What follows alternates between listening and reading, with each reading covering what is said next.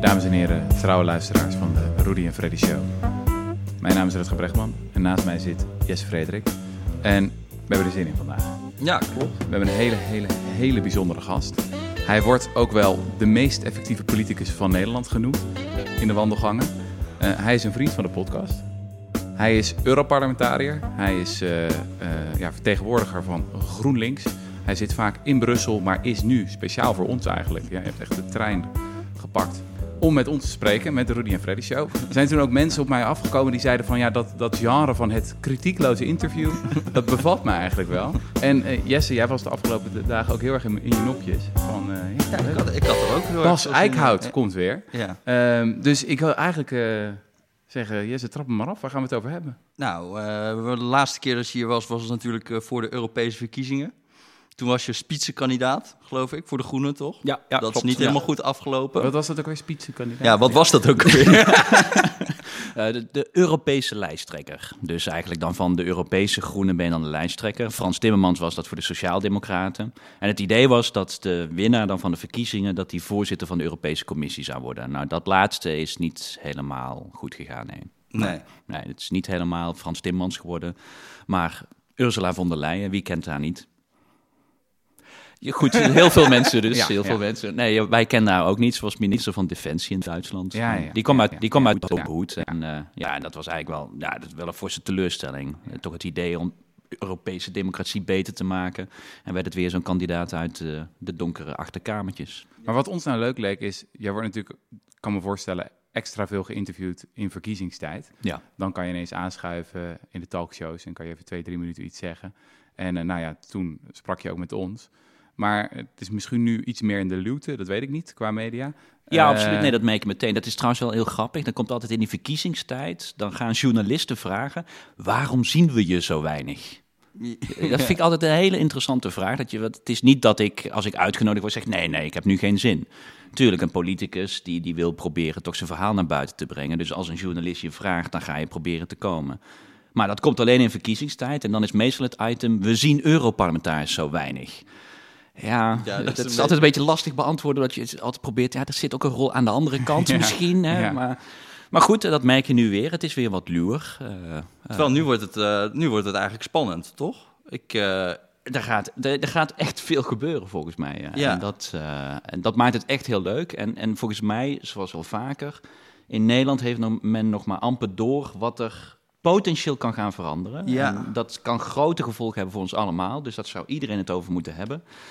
Maar nee, dan gaat Nieuwsuur het hebben over of de rechter wel of niet politiek is en daar debatjes over organiseren. Ja, ja, ja. dat Oké, zijn maar we hebben het dus over van wat er aan zit te komen. En dan Ja. hebben we het over de Green Deal, toch? de Green Van New de Deal, grote toch? Europese plannen Ja. omtrent klimaatbeleid. Ja, ja, dat klopt. Ja, want Jullie, jullie zitten niet in die coalitie, maar dit zag er toch best wel goed uit, of niet? Ja, dit is, dit is. eh, Je kan er echt zeggen dat dit voor de eerste keer is dat de nieuwe commissie, hè, wat toch een beetje, nou ja, dat is de, de, de, de- zeg maar de ministeries. Het, je mag het niet ministers noemen, maar nou goed, het zijn wel de ambtenaren die het beleid uitzetten. Dat Ja, moet de allemaal. Europese Commissie is een soort van Europese. wat de, de, regering is in, in Nederland. Ja, een beetje wel. Het is natuurlijk niet zo politiek en eh, ze, zijn, ze hebben minder politieke macht, maar ja, ze, ze hebben wel, ze hebben het initiatiefrecht en zij gaan de komende vijf jaar nu wel politieke lijnen uitzetten. Dat moet dan goedgekeurd worden door lidstaten en het Europees Parlement. Maar ja, omdat ze dat initiatiefrecht hebben, kun je wel ja, kun je een hele hoop in gang zetten. En eh, deze nieuwe Europese Commissie heeft gezegd dat een van de eh, grote projecten voor de komende vijf jaar wordt de Green Deal. En dat dit in potentie, hè, zoals het nu wordt gebracht in Brussel, is... we hebben een aantal grote stappen als Europa gezet. En de laatste grote stap was de, hè, na Maastricht de interne markt. Daarna hebben we vooral wat crisis gehad. En nu is wel het idee, we gaan nu weer naar het volgende grote project. En dat is eigenlijk onze economie ombouwen naar een 21ste eeuw economie. En dat weg van een fossiele economie naar een groene economie. Nou ja, dat is het idee. Ja. Nou ja, zo is het aangekondigd. En nu is de grote vraag, wat gaat dat nou precies worden? Nou, daar staan we nu eigenlijk. Dus we gaan het nu eigenlijk over de details hebben eh, van al dat beleid. Ja, maar om niet alle luisteraars meteen weg te schrikken. Het, het, la- het, het details, maar niet in de wetsdetails, maar wel echt van... oké, wat betekent dat nou als je het hebt over een Green Deal? Want dat klinkt allemaal mooi, hè? klimaatneutraal in 2050. Hè? Dat is dan het doel. Maar wat betekent dat nou? Want het betekent voor elke sector echt, echt grote veranderingen, Ja. als je dat serieus meent. Maar misschien toch wel even leuk om dan in te zoomen op één zo'n eh, sector. Eh, je, je had ook afgelopen week had je een debat in één keer met de CEO van Volkswagen. Ja. Die, had jou, die had jou geloof had hij jou uitgenodigd Ja. of had je jezelf uitgenodigd? Nee, nee, nee. Ja, ze- ik heb hem gebeld. Ze zei hallo. Nee, Hoe ze, he- het was hoe het, heet eh, het, eh, Herbert Dies. Oké. Ja, dus die, eh, ja, de grootste baas van eh, de grootste autoconcern ter wereld. En eh, die, die deden hun nieuwjaarsfeestje in Brussel afgelopen eh, week. En toen leek het hem leuk om een keer ook wat, wat een kritischere partner te hebben. Om dan, zeg maar, want hij houdt daar zijn verhaal over hoe Volkswagen denkt het naar de toekomst te gaan. Maar hij wilde wat uitgedaagd worden. En toen hadden de mensen van Volkswagen in Brussel gezegd, nou dan moet je hem hebben. En zo werd ik dus één op één stond ik in één keer tegenover Herbert Dies. Dat was toch wel bijzonder. Ja. Want dit is wel fascinerend. Ik heb nog even wat cijfers eh, opgesnoord van... eh, als je kijkt naar CO2-emissies per sector... dan is eigenlijk eh, elektriciteit is 30% achteruit gegaan sinds 1990. Eh, industrie 37,5%. Maar dan kijk je naar het transport, dus op de weg... Ah. eh, en dan zie je gewoon een stijging Ja. sinds 1990. Dus we zijn meer gaan uitstoten. Ehm, En waardoor? Door vliegen? Of door... Nee, want vliegen Auto's. zit daar niet eens bij. Hè? Vliegen die, die, die gaan 114% vooruit, dus dat is helemaal eh, zorgwekkend. Maar dat is in principe kleiner dan wegtransport. Ja, en waardoor het komt, het is gewoon dat we meer, nog steeds, steeds meer vervoeren. Dus vrachtwagens, maar ook onszelf. Dus we steeds meer bewegingen. Eh, maar wat ook heel erg daarachter zit, en dat hebben we natuurlijk ook, dat heb ik proberen toch ook een beetje Herbert Dies op uit te dagen, is dat we ook steeds grotere auto's. Dus die auto's worden wel zuiniger, maar tegelijkertijd gaan we steeds grotere auto's verkopen. SUV's. SUV's, dat niveau zijn we nu. En, en dat is ook bij Volkswagen. En dat, dat ook, ja, je bereidt je een beetje voor als je zo'n gesprek aangaat met zo'n man. Dus toen ging ik ook in die cijfers kijken. In 2016 was het aandeel SUV's in het Volkswagen Park 14% En in twee jaar tijd is dat naar 27% gegaan. Ja. In twee jaar tijd is een verdubbeling van het aantal SUV's. En nu heb je al meer dan een kwart van alle Volkswagen-wagens die geproduceerd worden in de wereld, is dus zo'n grote SUV. Nou Ja, dat, is, dat zijn ook wel krankzinnige En getallen. dat zijn, daar- daarmee zitten ze nog onder het Europees gemiddelde. Hè? Want, want, want geloof, tien jaar geleden was het 9% SUV in heel Europa. Inmiddels zitten we op een derde van alle nieuw Ja. verkochte auto's die SUV zijn. Ja, dat is dan nog niet zo erg als in de Verenigde Staten. Daar is het echt de helft. Is een, of of zo'n pick-up truck, hè, nog ja, erger. ja, ja, het wordt nog zwaarder. ja. Ja, dan wordt het nog zwaarder. Maar eh, ja, dat, is, dat, dat, dat doet helemaal teniet eigenlijk eh, al die winst die er wordt gehaald op, eh, eh, op efficiëntere technologie. En, En dat is dus ook Volkswagen zelf. Die, ja, er zijn Europese doelen om minder CO2 uit te stoten. En de afgelopen twee jaar is, is zelfs de uitstoot, het gemiddelde uitstoot van de Volkswagen-concern naar boven gegaan. Door, die, door die grotere SUV's die ze verkopen. ja, en dit is misschien wel leuk om even naar te kijken waar het dan over gaat met regels. Want dat, dat, dat wordt ook een klein beetje bevorderd door die regels, dat je steeds zwaardere auto's krijgt. Het wordt in ieder geval niet ontmoedigd. Nee. Ehm, want nou ja, kijk, elke, elke, elke automaker die krijgt, volgens mij moeten ze allemaal gemiddeld 95 gram CO2 per kilometer gaan uitstoten in Ja. 2021. Ja. Dus van, dan heb je een heel wagenpark wat je verkoopt elk jaar. En het gemiddelde daarvan moet 95 gram CO2 per kilometer zijn. Ja. Maar stel nu dat jij zwaardere auto's gaat maken, in, eh, dus je gaat er meer SUV's doen, dan worden die normen soepeler. Dus dan mag je in één keer niet 95 gram CO2 per kilometer, maar dan mag je, als je 100 kilo zwaardere auto's hebt, 98,3 Ja. eh, CO2 per kilometer uitstoten. Het gevolg daarvan is natuurlijk dat niemand echt een prikkel heeft om lichtere auto's te bouwen. Nee, en dat was een hele succesvolle lobby. Met name dus van de auto-industrie toen deze wet werd gemaakt. Die zeiden, ja, maar dat is oneerlijk, want 95 haal je niet bij zwaardere auto's. Wanneer was dit? Wanneer was deze lobby Deze succesvol? wet, oeh joh, dat is echt al een aantal jaar geleden. Toen, eh, toen stond klimaat nog niet zo hoog. De wetten die de 95 gram eh, per kilometer hebben afgesproken, volgens mij stamt dat echt uit 2014 of zo. 2014, 2015. Ja, dus rond die koers. Zat je toen te slapen, was? Eh, nee, maar eh, ook toen hadden we nog geen meerderheden. Nee. Dus, dus pro- we probeerden ons hier tegen te verzetten. Maar dit is ook een van die mooie momenten, politieke mooie momenten. Toen dachten we een deal te hebben. En toen dacht ook de Ierse voorzitter van de EU toen van... ik heb een meerderheid in de, van lidstaten. Niet de Duitsers, maar ik heb anderen. Maar toen hebben de Duitsers, dat is echt dus een zomervakantie, voordat de zomervakantie had Merkel gevraagd van, ja, ik heb nog wat tijd nodig. Het is zo pijnlijk om tegen te moeten stemmen, dat wil ik niet. Dus geef mij wat tijd. Toen hebben de Ieren gezegd, nou vooruit, dan gaan we nu niet al stemmen met de lidstaten, we geven je wat meer tijd. En toen heeft Merkel in de zomervakantie een aantal landen gebeld om ook tegen te zijn. En na de zomervakantie was er ineens geen meerderheid van lidstaten meer. Dus is daarna de wet alsnog verder afgezwakt door Duitse lobby. Ja, drie keer raden waar Duitse lobby vandaan komt. En dat was ook weer grappig. En dan daag je zo'n Herbert Dies uit, zo'n baas van Volkswagen. Van dat je zegt van, ja, maar je hebt zelf voor dit soort afzwakkingen uh, gelobbyd, jarenlang. En dan zegt hij echt, eh, nou ja, ik heb helemaal niet zoveel invloed op het beleid. Hè. Ik, ik, Berlijn doet ook maar wat. Nou ja, ik bedoel, ik zeg niet dat als hebben die vandaag zegt, we gaan hier nu linksaf, dat heel Duitsland linksaf gaat.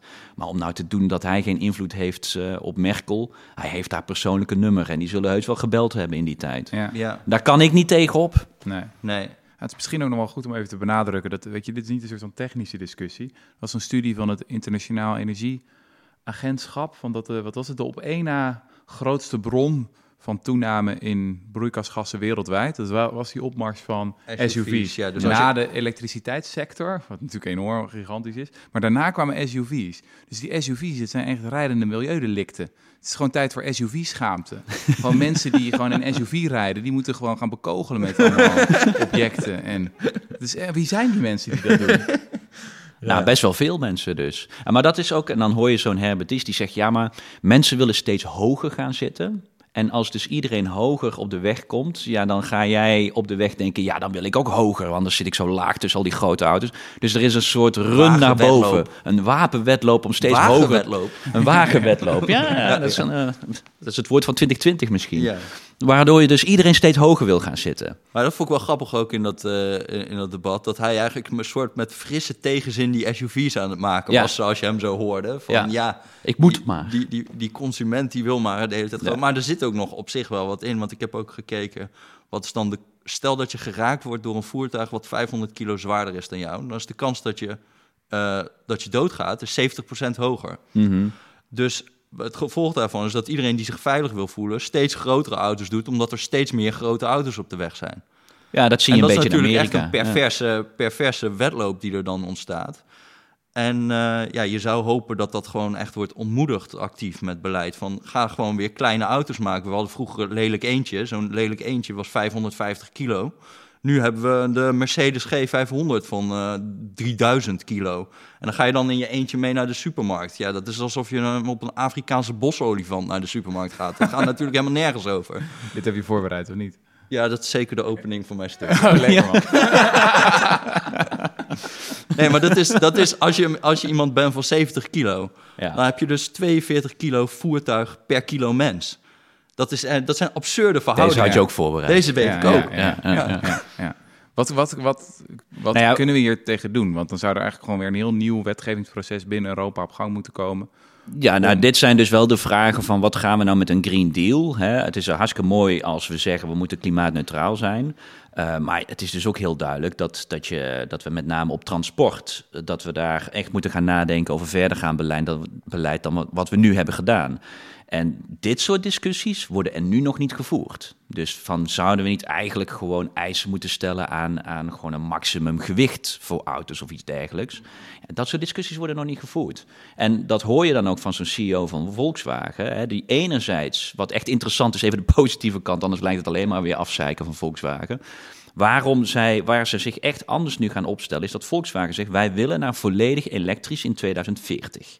Dus dan gaat er geen Volkswagen meer van de rolband afkomen die, die met een benzine- of een dieselmotor heeft. Dus dat zijn echt doelen die nou ja, vijf jaar geleden ondenkbaar waren bij zo'n groot concern als Volkswagen. En Volkswagen steekt nu ook echt een beetje de nek uit. Want in die, die, die nou ja, dat is allemaal zo'n old boys network van CEO's van autobedrijven. Um, hebben ze altijd met elkaar afgesproken, ja, we moeten technologie neutraal zijn we gaan niet het beleid vragen om een bepaalde technologie. Laat het technologie neutraal, wat eigenlijk betekent dat we vooral door kunnen gaan op wat we altijd hebben gedaan. Het beleid moet niet te sturend worden. oude liberale idee, terugtredende overheid, laat het aan de markt over en that's it. Hij zegt nu, nee, sorry, wij willen volledig elektrisch. En dan hebben wij een overheid nodig die ervoor zorgt dat er een netwerk is. Dat, dat, laadpalen hebben we nodig. De consument moet dan wel gewoon kunnen vertrouwen dat die elektrische wagen ook op tijd geladen kan worden. En ik wil dat dan ook het, hele elektriciteit CO2-vrij wordt. Want het wordt niet beter voor ons imago als we dan op kolen-elektriciteit gaan rijden. Dus dat moet ook schoner worden. Dus hij positioneert zich ineens veel actiever in dat milieudebat. Maar als je dan dus gaat vragen van oké, dat is prachtig, maar je hebt ook nog eigen problemen met je eigen SUV-park. Wil je daar dan niet beleid op? Dan zegt hij nee, nee, nee. Dan, dan, dan schiet hij weer in de zelfreguleringsreflex. Want dan zegt hij nee, als we naar elektriciteit gaan, worden de auto's vanzelf zwaarder. En dan wordt het belangrijker dat ze weer aerodynamischer worden. En dan gaan we vanzelf weer naar beneden. Ja, datzelfde met, geldt met de stoeltjes. Zeg op zich met elektrische auto's. Als jij allemaal auto's gaat maken van, zoals uh, Tesla, die heeft een of andere retrofuturistische panzervoer gaan ze nu op de markt brengen. Ja, dat, dat, dat neemt, dat neemt heel veel batterijcapaciteit in. We weten allemaal, die batterijen zijn schaars op dit moment. Dan ga je SUV's bouwen, terwijl je twee, twee batterijauto's in principe daarvan kan bouwen. Dat wil je natuurlijk ook niet. Dus gewicht blijft gewoon, ook zelfs in elektrische auto's, blijft gewoon een, een echt een ding.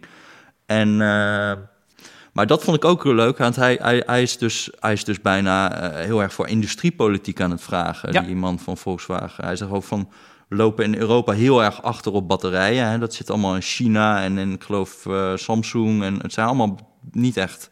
Het is niet Europees. Het is niet Europees. En hij is een beetje van, we moeten een soort van Airbus van batterijen. Ja. En dus industriepolitiek, dat is dat de overheid zich actief bemoeit met nou ja, waar, waar het bedrijfsleven naartoe gaat. Ja. Uh, en waar we ons geld in de toekomst mee gaan verdienen. Ja. Wat lange tijd taboe was, maar... Ja, en dat merk je, dat is ook echt aan het schuiven. En dat is, zit ook achter deze Green Deal. Hè. Als we het gaan hebben over je moet klimaatneutraal zijn in 2050.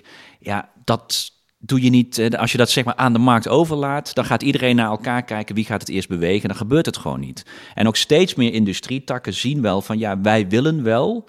Maar dan hebben we twee dingen nodig. Ten eerste moet mijn hele sector mee. Want als ik als eerste die investeringen maak, heb ik daar natuurlijk in den beginnen last van. Iedereen ziet wel van ja, dat kan op termijn mij een voordeel geven. Maar ik moet wel als eerste die investering doen. En het is een risico. Dus overheid, help ons daarmee. En ten tweede, wat je steeds meer ziet, is ja, oké, als wij als Europa hiervoor kiezen ja, dan is het wel heel verrekte lastig als tegelijkertijd bijvoorbeeld goedkoop Chinees staal op onze markt gedumpt wordt. Dus wij zullen ook meer onze Europese grenzen moeten ja, beschermen of nadenken over hoe kun je ervoor zorgen dat Europa wat minder naïef in die wereld staat. En steeds meer bedrijven beginnen dat nu ook wel te doorzien. Dus dat hele mantra van laden aan de markt over, terugtredende overheid, zelfregulering. Ik heb wel het gevoel dat we daar een beetje vanaf aan het komen zijn. En het begint nu ook echt te bijten, hè? die regulering van auto's. Ik las in uh, Financial Times las ik een uh, artikel van dat, dat de analisten dachten dat die hele sector afstevend op een boete van 14,5 miljard euro. Omdat ze allemaal dus gewoon niks hebben gedaan, of te weinig hebben gedaan. En ze, ze, gaan in 2021 gewoon een enorme boete moeten betalen, omdat ze, omdat ze gewoon achterlopen. Ja, Volkswagen, die dus ook naar 95 moet, die zit nu nog op 120 gram per kilometer. Precies, ja. Dus die, die moeten dit jaar, want eind dit jaar moeten ze op 95 zitten, ja, moeten ze dus gigantisch veel elektrische wagens op de markt gooien om om maar niet een te grote boete te krijgen. Heb je trouwens enig idee wat er gaat gebeuren met die 14,5 miljard? Gaat dat, gaat dat in een of ander investeringsfonds of zo? Want het zijn wel, stel dat ze die boetes krijgen, dat, dat lijkt mij wel... Uh...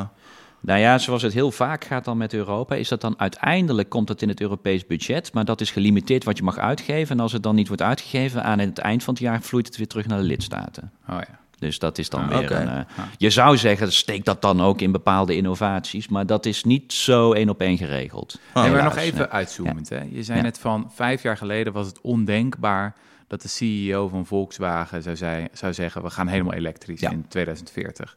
En nou ja, wat was vijf jaar geleden ook in Europa, dan ging het vooral over de Griekse schuldencrisis.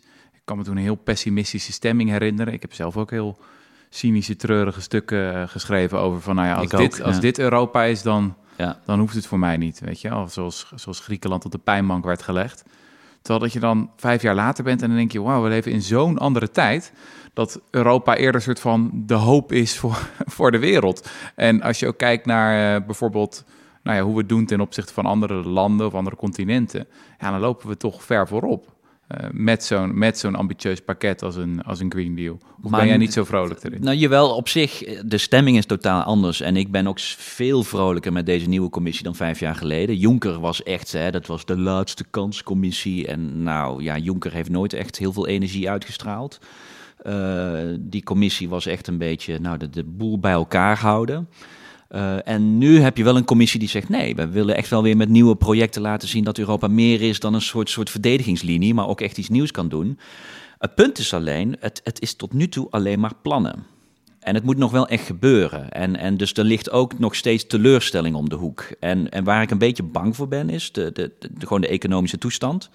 We weten niet hoe de economie zich gaat ontwikkelen. En helaas, bij heel veel politici zul je de reflex zien dat als het economisch zwaarder weer wordt, dan zie je de reflexen weer als vijf jaar geleden. Dan moeten we weer oh, bezuinigen, zuinig aan doen en niet te veel rare fratsen als zo'n Green Deal. Terwijl je juist zou moeten zeggen, nee, dan is dit het moment om te investeren. En juist nu moeten we dan onze economie een boost geven. Ik weet niet of we dat al helemaal overwonnen hebben. Dus, dus ja, we staan er veel beter voor nu. Maar het kan ook zijn dat jij over een jaar of twee jaar weer negatieve stukjes schrijft. Dus, dus dat, die, dat, dat zijn we nog niet. Dat, het wordt heel spannend de komende periode. En dat is dus vooral hoe gaat de politiek reageren als de economie het minder doet dan verwacht. Hey, en na je zegevierende campagne van, eh, wat was het, afgelopen jaar? Ja, het, ja, Eh, ja. Waar ben je mee bezig geweest? We zijn heel erg bezig geweest om, eh, om echt proberen die Green Deal, die, die eigenlijk gewoon.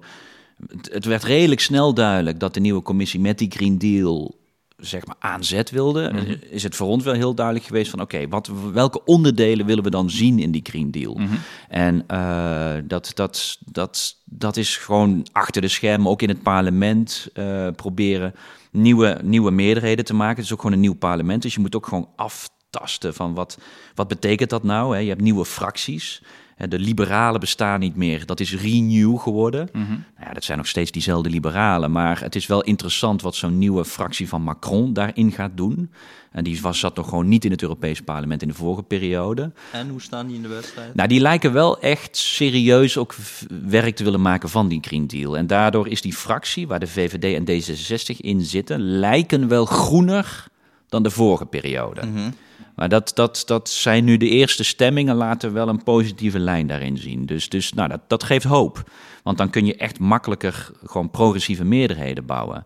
Maar tegelijkertijd, de christendemocraten, die zijn nog steeds de grootste. En die zijn veel relatief Oost-Europeeser geworden. Dus de, de christendemocraten hebben flink verloren. Nou, in Nederland doen ze het niet zo supergoed. In Frankrijk zijn ze weggevaagd. Spanje hebben ze het niet goed gedaan. In Italië is alleen nog Berlusconi over ongeveer. Dat is ook niet meer de meest krachtige politicus. eh, is niet in de kracht van zijn leven. Dus het zwaartepunt van de christendemocratie zit heel erg in Oost-Europa. Ja, daar zit juist heel veel verzet nog tegen die Green Deal. Dus die christendemocratische fractie is eigenlijk conservatiever geworden. Nou ja, die dynamiek in zo'n Europees parlement, dat is eigenlijk de eerste maanden heel erg aftasten. Een beetje voelen van waar kunnen we gaan duwen, waar kunnen we meters gaan maken. Want dit, dit hoor je ook wel vaak van dat eh, eigenlijk met die Green New Deal... dat er heel veel problemen in Oost-Europa... dat die flink op de rem zitten. Ja, en, en Maar is dat iets wat je kan over... eh, zeg maar, is dat, is dat heel fundamenteel of is dat gewoon geld, bijvoorbeeld? het, het, het, het, verschillend, verschillend. Ik denk dat het in Polen echt om geld gaat. Eh, en, en om heel eerlijk te zijn, snap ik dat ook van Polen. Hè, Ja. Die, die hebben, Ja, die hebben het zwaar. Ja, die, en die, hun, hun economie die leunt nog 80% op steenkool. Ja. Ja, dat, dat, dat ga je niet even omdraaien. Als je ziet hoe lang het in Nederland heeft geduurd om voor ons hè, Limburg, de Limburgse mijnen te sluiten, dat is een hele lange periode geweest. Nou, ja, en nu vragen wij van Polen om dat even in 20 jaar te doen. Met een veel grotere afhankelijkheid. Dus dat is, een, eh, dat is ook echt een grote vraag die we doen aan Polen. En dat zij dus dan terugkomen met, nou, geef ons dan ook geld. Dat is absoluut logisch. En dit wordt dan weer het dilemma voor een land als Nederland. Nederland heeft een ongelooflijk grote bek als het gaat over nou, Green Deal, hartstikke goed, eh, moeten we doen, Europa, nieuw project, steunen we helemaal. Maar dan zegt men in Brussel, prachtig, maar ja, daar zit een prijskaartje aan, inclusief Europees budget. Ja, en dan is Nederland weer de oude reflex. Nee, geen cent erbij. Sterker nog, Rutte, hè, dankzij Telegraaf, die durft niks daarover te zeggen. Ja. Ja, dan, dan gaan wij dus op een gegeven moment de situatie krijgen dat je ziet dat men de Green Deal centraal zet, maar dat het budget teruggeschroefd wordt. Ja, dan zullen de Oost-Europese landen zeggen: prima, maar dan in dat nieuwe budget vooral geld naar structuurfondsen die we nu al hebben. Dan zal Zuid-Europa zeggen: dan willen wij de landbouwgelden behouden. En dan het hele idee van vernieuwing van het budget zal sneuvelen. Dus dan heb je een Green Deal in woorden zonder een budget dat daarbij past. Ja. Ja, dan gaat het al helemaal mis. Dus dat bedoel ik met van, van hoe gaat die strijd? Ja, dan zal bijvoorbeeld een land als Nederland toch iets eerlijker moeten zijn. Van ja, als wij echt dit project steunen, dan zullen wij ook bereid moeten zijn om voor het Europese budget meer geld te geven. Ja. Zeker nu de Britten eruit gaan. Nou ja, dat, dat, dat soort keuzes zie je dan nog niet. En daar zijn dus de Europese landen zoals Polen super kritisch op en terecht. Ja. Hoe kijk jij dan met jouw Europese blik naar discussies omtrent bijvoorbeeld de sluiting van kolencentrales in Nederland? Zou een echte Europeaan niet zeggen van, weet je wat, die, die superzuinige, hypermoderne kolencentrales in Nederland, die laten we nog even draaien. Maar die in Polen, die smerige ouderwetse gore dingen, die doen we wat eerder dicht. Een echte Europeaan zou, zou, liever zo denken. Uh, ja, maar dan heb je ook wel echt een, een volledig Europees netwerk. Kijk, als wij nou een volledig goed verbonden landen hadden met elkaar, waarin het energienetwerk ook helemaal één op één is overal, dan kun je dit soort keuzes zo maken. Dat is natuurlijk niet helemaal zo. Met Duitsland zo. hebben we dat bijvoorbeeld wel. Dat met Duitsland wel, maar bijvoorbeeld Duitsland dan weer veel minder met België. Uh, dus, dus ook het Duitse netwerk is nog niet zo sterk verbonden. Dat kan ook echt beter. En zeker ook, naar het kabels, gewoon die. Ja, gewoon pure verbindingen. Want dan, ja. dan zou je inderdaad Europees bijna een plan kunnen uitleggen. Hè. In een ideale wereld heb je een Europees netwerk en ga je gewoon kijken hoe gaan we die kolen uitfaseren. Dan gaan de eerste minst, minst zuinigen natuurlijk eraf. Maar helaas, ons netwerk is nog niet zo. Het beleid is nog niet zo Europees. Dus dan zul je ook nationale keuzes moeten maken. Ja, dan snap ik wel dat er wel degelijk ook in Nederland gekeken wordt van ja, maar moeten wij ook niet onze kolencentrales gewoon eruit gooien? Dus het is niet de keuze, uiteindelijk moeten ze allemaal weg. Waar meer het probleem zit, vind ik, is dat Duitsland nu puur door een nationale politieke dynamiek heeft gekozen voor een kolenuitfasering 2038. Dan gaat de laatste kolencentrale in Duitsland eruit. Wat zeg je dan tegen Polen? Als moet je even uitleggen, die nationale politieke dynamiek? Nou, omdat... Omdat ze de kerncentrales uh, eruit hebben gegooid? Deels, maar ook gewoon de dynamiek is daar weer Oost-Duitsland. Men is super bang in Duitsland dat de AFD nog groter wordt in Oost-Duitsland. In Oost-Duitsland is het AFD, natuurlijk... alternatief voor Duitsland, ja, de rechtspopulisten? De rechtspopulisten, wat in Duitsland nog extra gevoelig ligt natuurlijk. Uh, dus men is, de christendemocraten met name, dus de partij van Merkel, is super bang dat, dat de AFD in Oost-Europa eigenlijk de grootste partij gaat worden. En dat dus de CDU van Merkel daar wordt weggevaagd. Uh, dan, dan heb je dus de populisten aan de macht in Oost-Duitsland. Nou, dat, dat, dat is een soort schrikbeeld in, in Berlijn. Daarom hebben ze heel erg. En, en die AFD heeft ook klimaatpolitiek ontdekt om lekker, lekker, ja. lekker... Uh, Net als Forum voor Democratie ja, in Nederland. Men kijkt naar elkaar ja. en ziet en kopieert wat, uh, wat, wat uh, beleidskeuzes, politieke keuzes. Dus die AFD die gooit het heel erg op dat de afgooien, het, het uitfaseren van kolencentrales, dat dat vooral bedoeld is om Oost-Duitsland te straffen. Dus in die dynamiek is er een soort uitfaseringsplan gekomen waarin de laatste kolencentrales pas in 2038 af van eigenlijk moeten sluiten. En die zitten allemaal in Oost-Duitsland.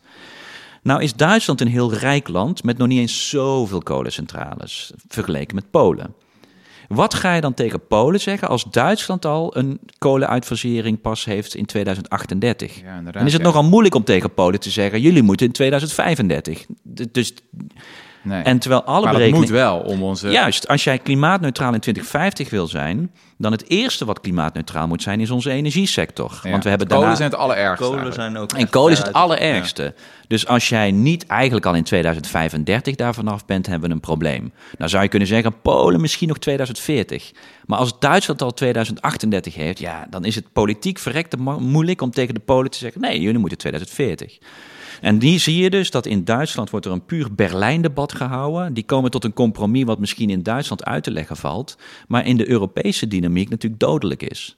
Nou ja, dat laat zien dat die Green Deal prachtig is, maar in dit soort besluiten hebben we nog totaal die, die klimaatneutraliteit nog niet uh, binnen bereik. Nou, heb je niet ook hier je ziet eigenlijk nu al het best wel hard gaan met dat die kolen eruit worden gegooid. Ook omdat uh, het Europese emissiehandelssysteem, hè, daar vallen ja. al die, die hele elektriciteitssector, die betaalt een prijs per ton CO2 dat ze uitstoten. Ja. kolen stoot meer CO2 uit dan zeg gas. Ja. En daardoor worden kolen steeds duurder. Ik geloof dat het afgelopen jaar in Duitsland is, eh, is het al 21% minder kolenstroom geweest. Ja. En dat is, dat is niet eens door een soort van politieke besluiten... we gaan al die kolencentrales uitkopen. Dat is puur omdat ze te te duur. duur aan het worden Ja. zijn. Kolen wordt op een eh, co- commerciële basis uit de markt Ja. gedrukt. Ja, en gasprijzen zijn heel erg gedaald. Ja.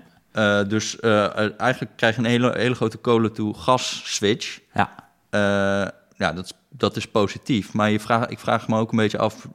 gaan we straks niet over 2038 zeggen... dit is een beetje een achterhaald verhaal? Want we gaan ook dat hele emissiehandelssysteem aanscherpen. Hopelijk, nou ja. hopelijk, maar Ja. dat lijkt het wel een beetje heen te gaan. Nou, dat is dus ook de vraag. Hè? Nee, dus als ik het goed Ja. begrijp, je zegt eigenlijk van het is ondenkbaar dat in 2038 of, of 37 nog een kolencentrale commercieel rendabel is. Want dan is dat emissiehandelssysteem de prijzen van kolen al zo ver aan het opdrukken. Dat Ja. zon en wind en misschien Ik andere geloof dat bronnen ze al in zo Polen goedkoper zijn. Je kan daar geen geld meer mee verdienen. Ja. In Polen doen ze echt subsidies op Ja, kolen. het kost eigenlijk al dus geld dan, in Dat Polen. kost ze eigenlijk al geld. Dus ze, dus ze zijn eigenlijk tegen de hele commerciële dingen in aan het eh, varen. Maar, Maar dat, daar zijn de Polen in ieder geval wel eerlijk in. Hè. De, in Polen hebben ze ook bewust gezegd: energie is een strategische eh, sector. Dus daar voeren wij politiek beleid. Dus, dus de energiemarkt in Polen is ook niet, wordt ook niet gezien als iets dat je aan de markt overlaat, maar dat is, een, dat is te politiek gevoelig. En dat heeft natuurlijk te maken met Rusland voor Polen. Ja. Hè, voor Polen is energie Rusland. Dus nou, dat snap je ook Willen wel. ze niet afhankelijk van Nee, zijn. maar de werkelijkheid is, is dat ze nu al eh, zoveel geld kwijtraken. Het is gewoon duur. En dat de import van kolen uit Rusland aan het toenemen is, omdat dat nog steeds goedkoper is. Dus ze zeggen we willen niet afhankelijk van Rusland zijn, maar puur feitelijk zie je de export of de import van kolen uit Rusland toenemen. Dus, dus het is geopolitiek en economisch dom, maar het gebeurt wel. En dit is natuurlijk het punt. Kijk, als wij een volledige Europese markt hebben waar de CO2-prijs het volledig zou sturen, dan hadden we, hoeven we geen discussie te voeren over kolenuitfasering. Of althans, dan zou dat een stuk sneller gaan. Maar dat hebben we niet. En Polen kiest er politiek voor om kolen eigenlijk online te houden. Ja, dan moet je bovenop je ETS-discussie wel degelijk ook een uitfaseringsdiscussie houden. ja, Dat, ja. dat is, maar je hebt gelijk puur de marktprijs. Faseert het nu al uit in Duitsland, maar dan weer even politiek. En dan kun jij weer vragen, Rutger, was je toen aan het slapen? Ehm, er is politiek voor gekozen dat de Polen nog gratis rechten krijgen voor hun kolencentrales. Mhm. In dat emissiehandelssysteem. Dus zij mogen die rechten gratis krijgen nog. Oh, ja. Huh. Dus dat was Ja. een grote lobby van de Oost-Europeanen, om, omdat zij namelijk ja, nog een veel moeilijker energiesysteem hebben. Het zou oneerlijk zijn als zij meteen wel voor die CO volle CO2-prijs moesten betalen. ja. En dat was een prijs die wij moesten betalen voor andere hervormingen die we hebben gewonnen. En zo is helaas continu het beleid geweest. En dan komen we weer terug bij jouw vraag. Hè, zijn we niet een stuk positiever? Eh, ja, het ziet er gewoon goed uit dat we, dat we nu die doelen hebben, klimaatneutraliteit, dat we daar naartoe willen. Maar in de dagelijkse praktijk, elke wet die wij nu aan moeten passen, daar zijn diezelfde krachten nog steeds die vechten om, om voorkeursbehandelingen en daarmee het uithollen van het beleid dat ons kan brengen naar die klimaatneutraliteit. Eigenlijk wil je af van al die gratis rechten binnen dat emissiehandelssysteem. Mhm. Nou, ik, dat gaat nog een heel interessant gevecht worden. Ja, ja.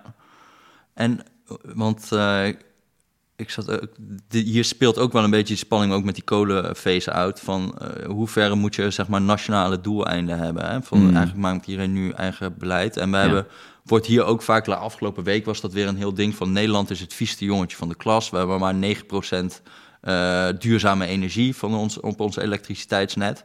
Ja, ik heb daar altijd een klein beetje problemen mee met dat cijfer. Want dat is gewoon niet. Als je kijkt naar CO2-uitstoot per kilowattuur, dan zijn wij gewoon middenmoot. Eh, eh, maar we geven gewoon elk land geven een soort nationaal. eh, geven een, een doel van zoveel duurzame energie moet je zijn. Ja, wat is dan duurzame energie? Kom je al? Kern, kernenergie is blijkbaar geen duurzame energie. Terwijl, onder, nee. terwijl bijvoorbeeld in, in, in Frankrijk hebben ze hele lage uitstoot per kilowattuur door heel veel kernenergie.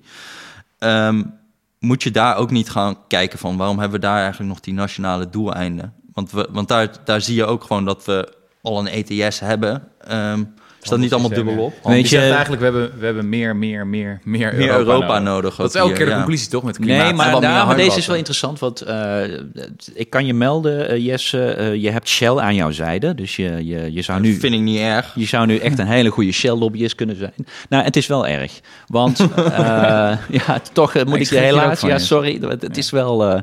we hebben namelijk tot 2020 hebben we in Europa afgesproken van... we hebben een doel voor duurzame energie... En dat gaan we nationaal invullen. Dus we hebben toen Europees gezegd, dan moet elk land krijgt een eigen doel voor duurzame energie. Dat gaan wij nu loslaten na 2020. Dus dan hebben we alleen nog maar een Europees doel. En niet meer nationale doelen. En dat is onder andere door de lobby van Shell. En Nederland was het daar natuurlijk helemaal mee eens. Dus, dus ook Wiebes vindt dit. Van, nou, dat is allemaal niet nodig. CO2-prijs. Het is het marktdenken, hè. CO2-prijs alleen en dan, dan gebeurt het. Dus we hebben dat soort stapeling van beleid niet nodig. Het punt is, en dan moet je even teruggaan, hoe komt het dat Nederland een energieakkoord heeft, heeft gesloten vijf jaar geleden? De enige reden is omdat we een Europees doel hadden opgelegd gekregen. Wij gingen het doel van 2020, 14%, niet halen. We lagen hopeloos achter. En toen voelde iedereen nattigheid aan van, oh jee, we gaan die Europese doelen niet halen. Dus we hebben een energieakkoord gesloten. Dat energieakkoord heeft ertoe geleid dat wij sindsdien flink omhoog gaan met duurzame energie. We liggen nu als laatste van Europa. Maar als je kijkt waar we vandaan komen, vijf jaar geleden lagen we nog rond 3% Dus we zijn, we zijn een flinke inhaalslag aan het maken door dat energieakkoord. Dat energieakkoord heeft ervoor gezorgd dat wind op zee ineens heel goedkoop geworden. De schattingen toen was miljarden subsidie nodig. Nu zie je dat steeds meer van dat soort wind op zee projecten zelfs Hè, dat, die, dat, dat bijna zonder subsidie en toen kan. zei Rutte nog van windmolens die draaien niet op wind, ja. maar op subsidie. En nu ziet hij en de... dat klopte toen. Ja, en dat klopte toen, zeker op, zee, op, op zee. En dat begint nu gewoon een business case te worden. En dat komt omdat beleid, het Nederlands beleid heeft gezegd... we moeten dit gaan doen om die doelen te halen. En dan komt er een soort zekerheid voor investeerders... en die stappen erin en die prijzen kelderen naar beneden. Dankzij een nationaal doel dat wij opgelegd hadden gekregen vanuit Brussel. Ja. Ik denk dat Nederland nu niet meer een nationaal doel nodig heeft. We hebben nu gewoon, we zien de business case voor wind op zee. Dus puur nationaal zou je kunnen zeggen, na 2020, waarom hebben we nog een nationaal doel nodig? Maar ga nu naar Polen. In Polen, daar, als ik daar ben, komen dus de duurzame energiebedrijven naar mij toe. En die zeggen, alsjeblieft, de enige reden dat wij überhaupt nog leven, is dat er een nationaal doel voor Polen ook is voor 2020. Als die verdwijnen na 2020, weten wij niet wat Polen gaat doen. En dit is eigenlijk onze enige manier om een beetje alle landen te dwingen richting duurzame energie te gaan. En dan heb je wel degelijk nationale doelen nodig.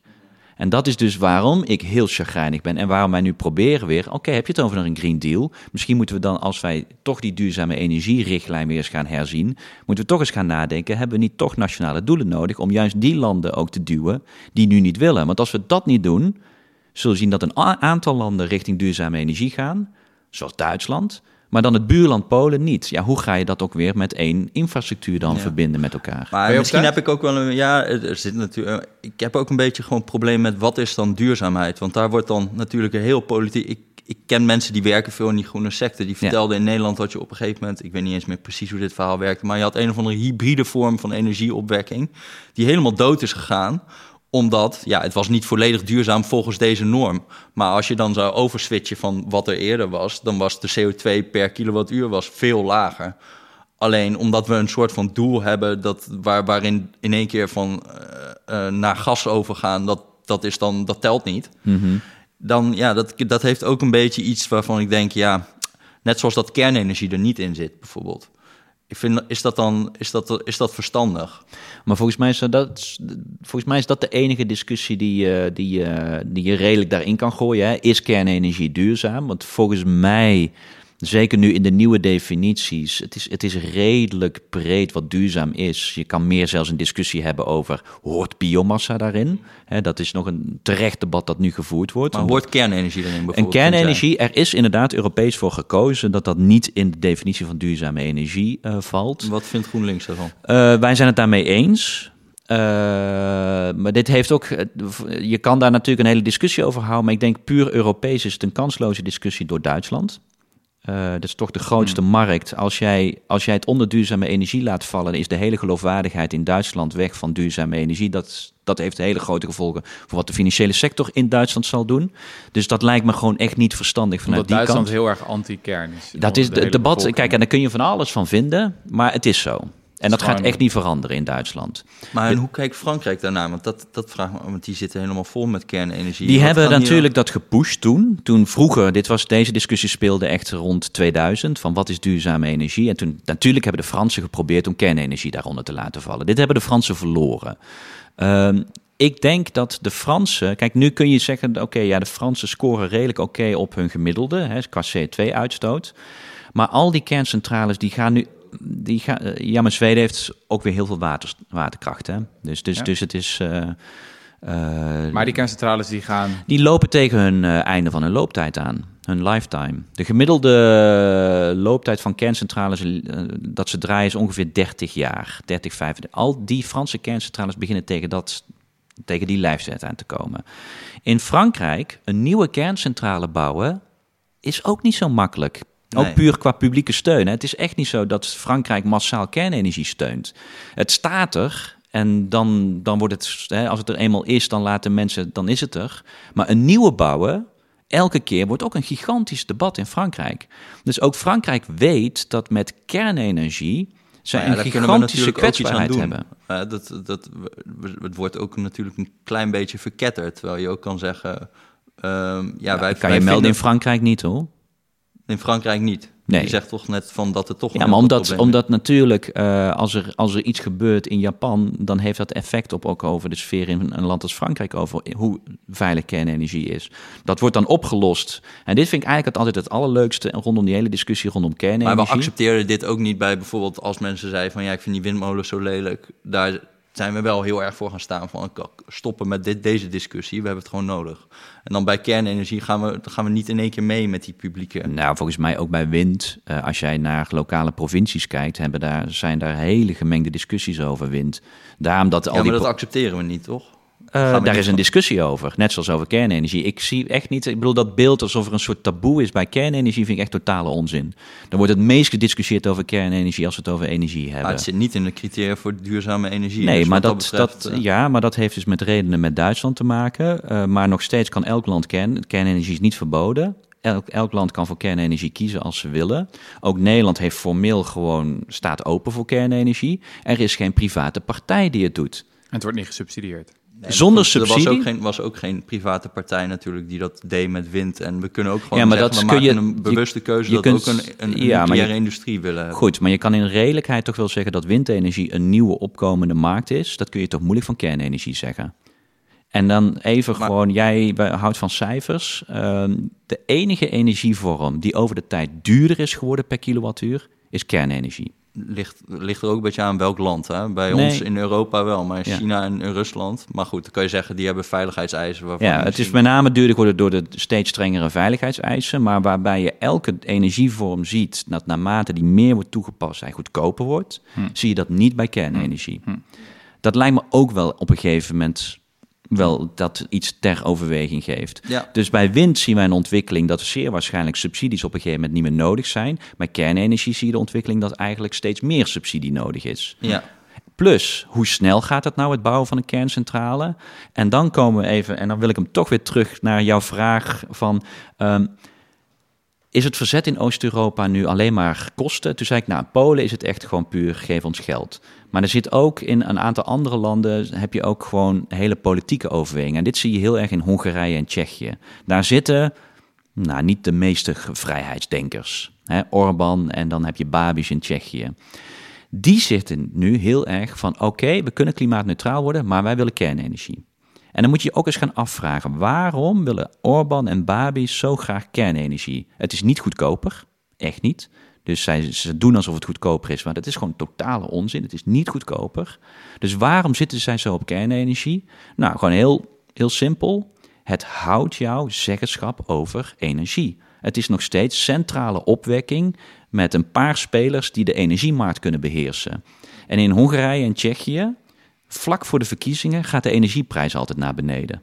Hmm. Ra, ra, ra. Mhm. Daar maak je je heel populair mee. Het is eigenlijk een dictatoriale vorm van energie opwekken. Nou, jij, jij bent altijd lekker in de korte soundbite. Nou, maar ik het, is- zeg, eh, volgens Maar mij... ja, goed, dat zou het je- geeft jou wel, het houdt jou, die, het, het houdt jou de monopoliepositie over het Dit energiesysteem. zouden ze net zo goed met wind en zon kunnen doen als ze dat willen, toch? Je, hebt gewoon een soort, je, kan, je kan gewoon die tarieven omhoog gooien als je wil, als het toch nou, een het soort is moeilijker. zo. het is moeilijker. Hmm, Ja, het is echt moeilijker. ja. En daarom dat die spelers eh, in Tsjechië en Hongarije ook veel liever dus doorgaan met kernenergie. Waardoor Orbán nu zelfs om kernenergie voor elkaar te krijgen afhankelijk is van een lening van Poetin. Zonder dat men weet wat er in die lening is afgesproken. dat, dat is dus nu. da- ik bedoel, ik vind het prima hoor dat we over de schoonheid van kernenergie. Maar er zitten gewoon heel veel andere kanten aan. En in Ja. die zin vind ik het terecht dat het een andere definitie is dan duurzame energie. Ik denk echt, en dat laten studies ook zien, we kunnen naar 100% duurzaam. Ik denk wel dat je veel beter moet nadenken over het uitfaseren van kernenergie. En dat Duitsland daar niet al te slim over heeft nagedacht. Point taken. Dat je niet in Frankrijk moet zeggen morgen geen kernenergie. Dat gaat gewoon niet.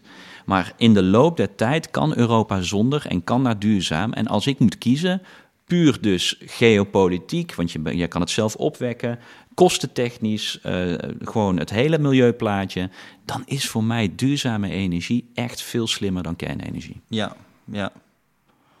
Ehm, Je hebt ons eh, vorige keer verteld hoe die eh, stoelendans werkt in het Europees Parlement als je soort van eh, als een, hoe een wet wordt gemaakt Ja, en dat er dan een heel puntensysteem is, kan ik me goed herinneren. ja, ja. Eh, dat je een paar punten hebt te geven als fractie en eh, dat je dan kan kiezen waar je een soort van de initiatiefnemer van wordt van welke wet, Mhm. als ik het goed onthoud. Ehm, zit je nu ook weer in dat proces van dat er dat dan de eerste, hoe zeg je dat, dat de kaarten worden geschud? Ze worden nu wel geschud, alleen we hebben nog, niet, we hebben nog nul wetgevende voorstellen van op dit moment. Mhm. Dus eh, daarom dat ik zei, het is prachtig tot nu toe, mooie communicaties, eh, schitterend verwoord. Eh, maar nu moeten de wetsvoorstellen gaan komen. En de eerste wetsvoorstel gaat nu in februari komen, dat wordt de Klimaatwet. En dus dan, komt de Europese Commissie komt met de klimaatwet. Ja, een voorstel voor een klimaatwet. En Ja. wat gaat er dan gebeuren daarna? Wat er dan gaat gebeuren is dat in het Europees Parlement er die stoelendans gaat gebeuren van wie gaat deze klimaatwet, eh, welke, wie, wie wordt rapporteur? Ja, jij toch? Nee, Oh. nee, nee dat, kan, dat durf ik nu al wel te zeggen. En dat heeft heel simpel te maken. Dit is de eerste wet die er dit jaar gaat komen. Dat is een hele grote wet. Dus dat gaan, en alle fracties zitten op hun punten. Mhm. En de Groenen hebben niet de meeste punten. Hoeveel punten heb je? Ik heb eh 16 punten. En hoeveel hebben anderen? Eh, de Christen-Democraten hebben er meer dan 40. Wow. Ja, Oké, dus ze gaan, eh, hoeveel gaan Nee. ze uitgeven hieraan? Ja, dat, dat, dat proberen we natuurlijk zo duur mogelijk te maken. Ja. Maar eh, nee, dat de groenen deze wet naar zich toe weten te halen, dat, nee, die, die Hoe maak je het dan zo duur mogelijk? Hoe werkt dat? Nou, je kan, je kan natuurlijk gewoon, gewoon opbieden. Ik kan in principe zeggen, ik gooi al mijn 16 punten op de markt. Dan denk ik dat ze Wat zeggen... zeg je dan over in een WhatsApp-groepje of zo, dat je zegt 16 punten? Of hoe werkt dat? Nou, je zit, je zit deels natuurlijk ook voor te bespreken van eh, welke wetten wil jij en niet. Om te kijken van om, om het een beetje proberen te begeleiden. Ja. Maar eh, uiteindelijk is het in een eh, vergadering van de coördinatoren, dus in die milieucommissie van het Europees Parlement. Mhm.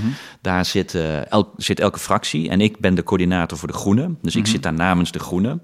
En dan is het letterlijk in een vergadering, wie biedt er punten voor dit dossier? Nou, dan komt het gewoon en dan roept de voorzitter de klimaatwet. Nou, dan zal ik natuurlijk zeggen, ik bied twee punten. Maar ja, dan gaan de Christen-Democraten zeggen, wij ook. En dan wordt, nou, dan wordt het echt letterlijk opbieden. Oh, ja. Totdat het stilvalt. Hoeveel En ga je bieden? Ja, dat gaat natuurlijk niet niet hier zo Ja, maar die zeggen. mensen is- luisteren, ik laat me niet die mensen luisteren de Rudy en Freddy Tony. Nou, Dat kan je wel nou, zeggen. ja, dat heeft een groter bereik dan je denkt, hoor. Ja, ja, ja, ja, ja. Maar dan probeer je het zo duur mogelijk te maken. En daarna, eh, na februari, komen er andere wetten. Weet Ja. je al wat er aan zit te komen? Ja, maar dit En jaar... heb je iets op het oog van, dat is nou een wet die we... Nou, kijk, ik, wat, wat wij altijd proberen is die hele grote wetten, die zijn vaak heel moeilijk voor ons als groenen om te krijgen. Mhm. Eh, daarom dat we altijd, hè, waar we toen ook over hadden, zo'n zo'n wet als op die F-gassen, hè, met Ja. die koel superbroeikasgassen. Superbroeikasgassen. Ehm, dat, dat, daar kun je eigenlijk heel veel doen zonder dat het groot politiek wordt gezien. En daar kun je dus punten mee. Daar kun je eigenlijk makkelijker... Had je die eh, goedkoop gekregen? die had ik redelijk goedkoop Hoeveel gekregen. Ja, joh, dat weet ik niet meer. Dat weet, maar dat was echt maar iets voor twee punten of zo. Oh, oh, dat is ja, niks, Ja, ja, ja, ja. En zo hadden we ook de CO2 voor vrachtwagens. Rekenen jullie ook zo om van eh, punten per megaton? Zouden we wel moeten gaan doen, ja. Ik vind het dus een fascinerend dat systeem. En mooi, niemand hoor. weet dat het zo werkt. Nee, nee. Wel mooi. Ja, en je moet dus, en dat, is, en dat zijn we nu nog een beetje aan het zoeken, omdat je nog niet precies weet welke wetsvoorstellen eraan gaan komen. Maar wij proberen altijd die wetten naar ons toe te krijgen die net iets minder politieke aandacht krijgen, maar waar je in megatonnen veel meer kan doen. Ik denk wel dat wij per geboden punt de meeste uh, gereduceerde tonnen hebben. Ja, oké, dus groot maar saai eigenlijk. Dat is een beetje ja, zo van emissienormen voor vrachtwagens. Whatever, uh, nou, het is niet. Kijk, die, die, klimaatwet wordt ook heel belangrijk. Alleen het is zo groot politiek dat je gewoon weet: oké, als groene kunnen we dan beter ernaast zitten en proberen gewoon. Is dit zo'n klimaatwet zoals wij ook hebben? Want dat zijn allemaal nobele intenties. En voor de rest heeft het. Ja, dan moet allemaal nog uitgewerkt worden. Want dan mogen ze hem hebben, toch? Dat gaat niet eens over megatonnen. Uh, nou, behalve dat wat wij er natuurlijk in gaan krijgen, is de discussie over het verhoogde klimaatdoel voor Europa in 2030. Ja, ja, oké. ja. Dus, en, dat, wordt... geeft ook weer voor ETS en zo. Ook, dus dat wordt het debat... Emissiehandel, sorry, mag geen ETS. ja. Dat wordt het debat voor 2020 op klimaat in Europa is wel... gaan we onze eigen doelen verhogen? Ja. we hebben dus netjes, onder Juncker hebben we netjes ons 2030 klimaatpakket aangenomen. Maar dat is allemaal gebaseerd op doelen uit 2014. En iedereen weet, ook Europa moet, moet meer doen. Ja. En dit is wel een beetje het jaar om dat te gaan verhogen. En het is ook eigenlijk de eerste testcase voor de Green Deal. Als je serieus bent, dan moet je ook voor 2030 gewoon meer gaan doen. Ja.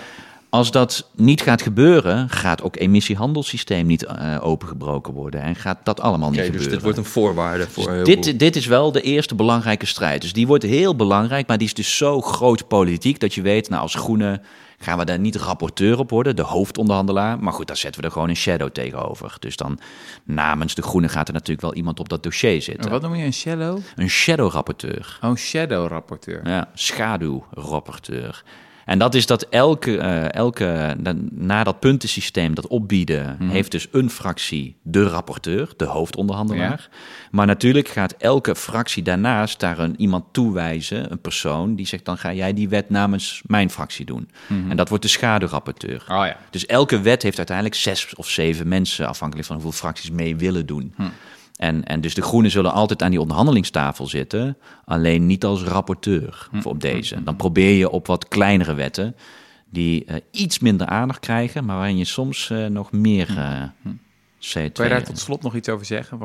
Ben je in de afgelopen maanden bezig geweest met zo'n nog zo'n ander dossier waar we het tot nu toe niet over hebben gehad. Maar dat je denkt van, nou, dit is wel een, nou, dat was een speerpunt in, worden voor mij de komende jaren. Ja, nou, dat was in december. Uh, heeft ook weer heel weinig aandacht gekregen. Uh, terwijl ik denk dat dit echt de financiële sector gaat veranderen.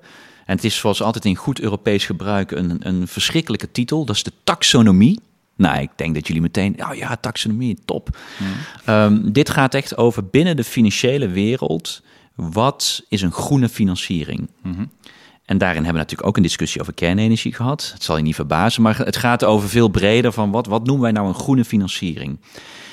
Tot nu toe waren daar geen waren daar geen regels over. Dus iedereen kon zeggen: dit is een green bond. Een, een Rabobank kan claimen: dit is een green bond. En je hebt geen flauw idee wat het nou precies bedoelt, wat dat doet. Dat, dat is nou in december hebben we een deal bereikt waarin dat dus wel gedefinieerd wordt. Dus nu Europees geregeld wanneer jij iets een groene investering mag noemen. Nu dat goed is gedefinieerd, gaan we nu de vervolgstappen krijgen. Is gaan we dat dan ook toepassen bij bijvoorbeeld de Europese investeringsbank? Gaan we het verplichten dat de hmm. Europese investeringsbank eigenlijk alleen maar investeringen mag doen die vallen onder die hmm, groene hmm, investeringen. Gaan we nou green bonds ook zo reguleren dat het alleen nog maar met die taxonomie werkt? Kortom, we hebben nu een soort. En die Europese investeringsbank die heeft hoeveel geld ongeveer? Oh, een half biljoen geloof ik. Ja, dat is echt superveel, ja. Uh, voor 600.000 of zo, dacht ik, ja. Ja, dus dit is zo'n wetje dat klinkt technisch. Ja. Maar doordat je zo'n juridische categorie in het leven roept van dit is een green bond... Ja ja, kunnen de lange termijn implicaties daarvan heel groot zijn. Ja, omdat je al ziet dat de financiële sector steeds meer bezig is, ook met vergroening. Hè. Je hoort de Europese Centrale Bank, die centrale bankiers hoor je steeds meer over van jongens, klimaat wordt eigenlijk de volgende grootste bedreiging van de stabiliteit van ons financiële systeem. Mhm. dus, dus klimaat wordt ook in die financiële wereld steeds meer een, een factor voor besluiten. Als jij dan vervolgens aan die financiële wereld zo'n raamwerk geeft, nou wij helpen jullie, dit is dus een groene investering, dan zul je gaan zien dat die financiële sector al die miljarden die kant op gaan willen duwen. Mhm.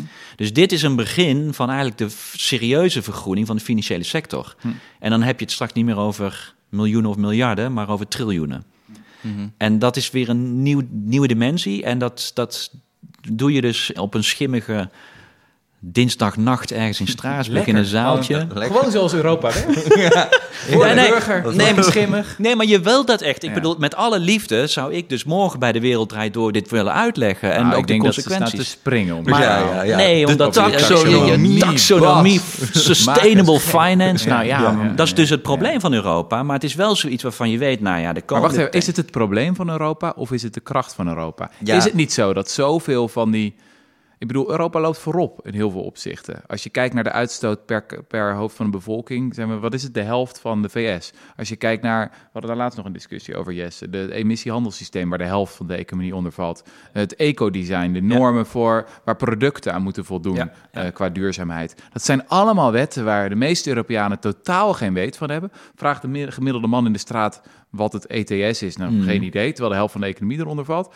Is dat niet juist de kracht stiekem ook van Europa dat gewoon heel veel van die dingen ja toch Nou ja, kijk, eh, dan, dan moeten we toch over de brexit hebben. Ehm, ehm, kijk, je kan natuurlijk zeggen van, nou, en dat, dat, dat dilemma heb ik soms ook. Hè? Want hoe minder politiek het is, hoe machtiger de groenen ook kunnen zijn. F-gassen was een Bijvoorbeeld, voorbeeld. hè, als het een, een, een nogal technische wet is en het is een, een kleine sector die je probeert aan te passen, dan kun je eigenlijk als groene echt iets in beweging zetten wat uiteindelijk heel veel miljoenen tonnen CO2 eh, kan reduceren. En eh, dat, dat heeft dus zijn voordelen. Maar het grote probleem is wel degelijk uiteindelijk het draagvlak voor wat je doet. En of je dat, dat is uiteindelijk toch wel de zwakte van Europa. Als mensen het gevoel hebben van wij hebben geen invloed op wat daar gebeurt, gaat uiteindelijk op de lange termijn het draagvlak onderuit. En dan kun je zeggen, nou dan hebben een aantal zaken geregeld die nu leuk overkomen. Maar als vervolgens landen dus zeggen, eh, ik vertrouw het niet meer, ik stap eruit. Wat dus nu met de Britten is gebeurd. Ja, als dat verder en breder wordt, dan dondert ook de EU uit elkaar. En dan hebben we uiteindelijk nog minder.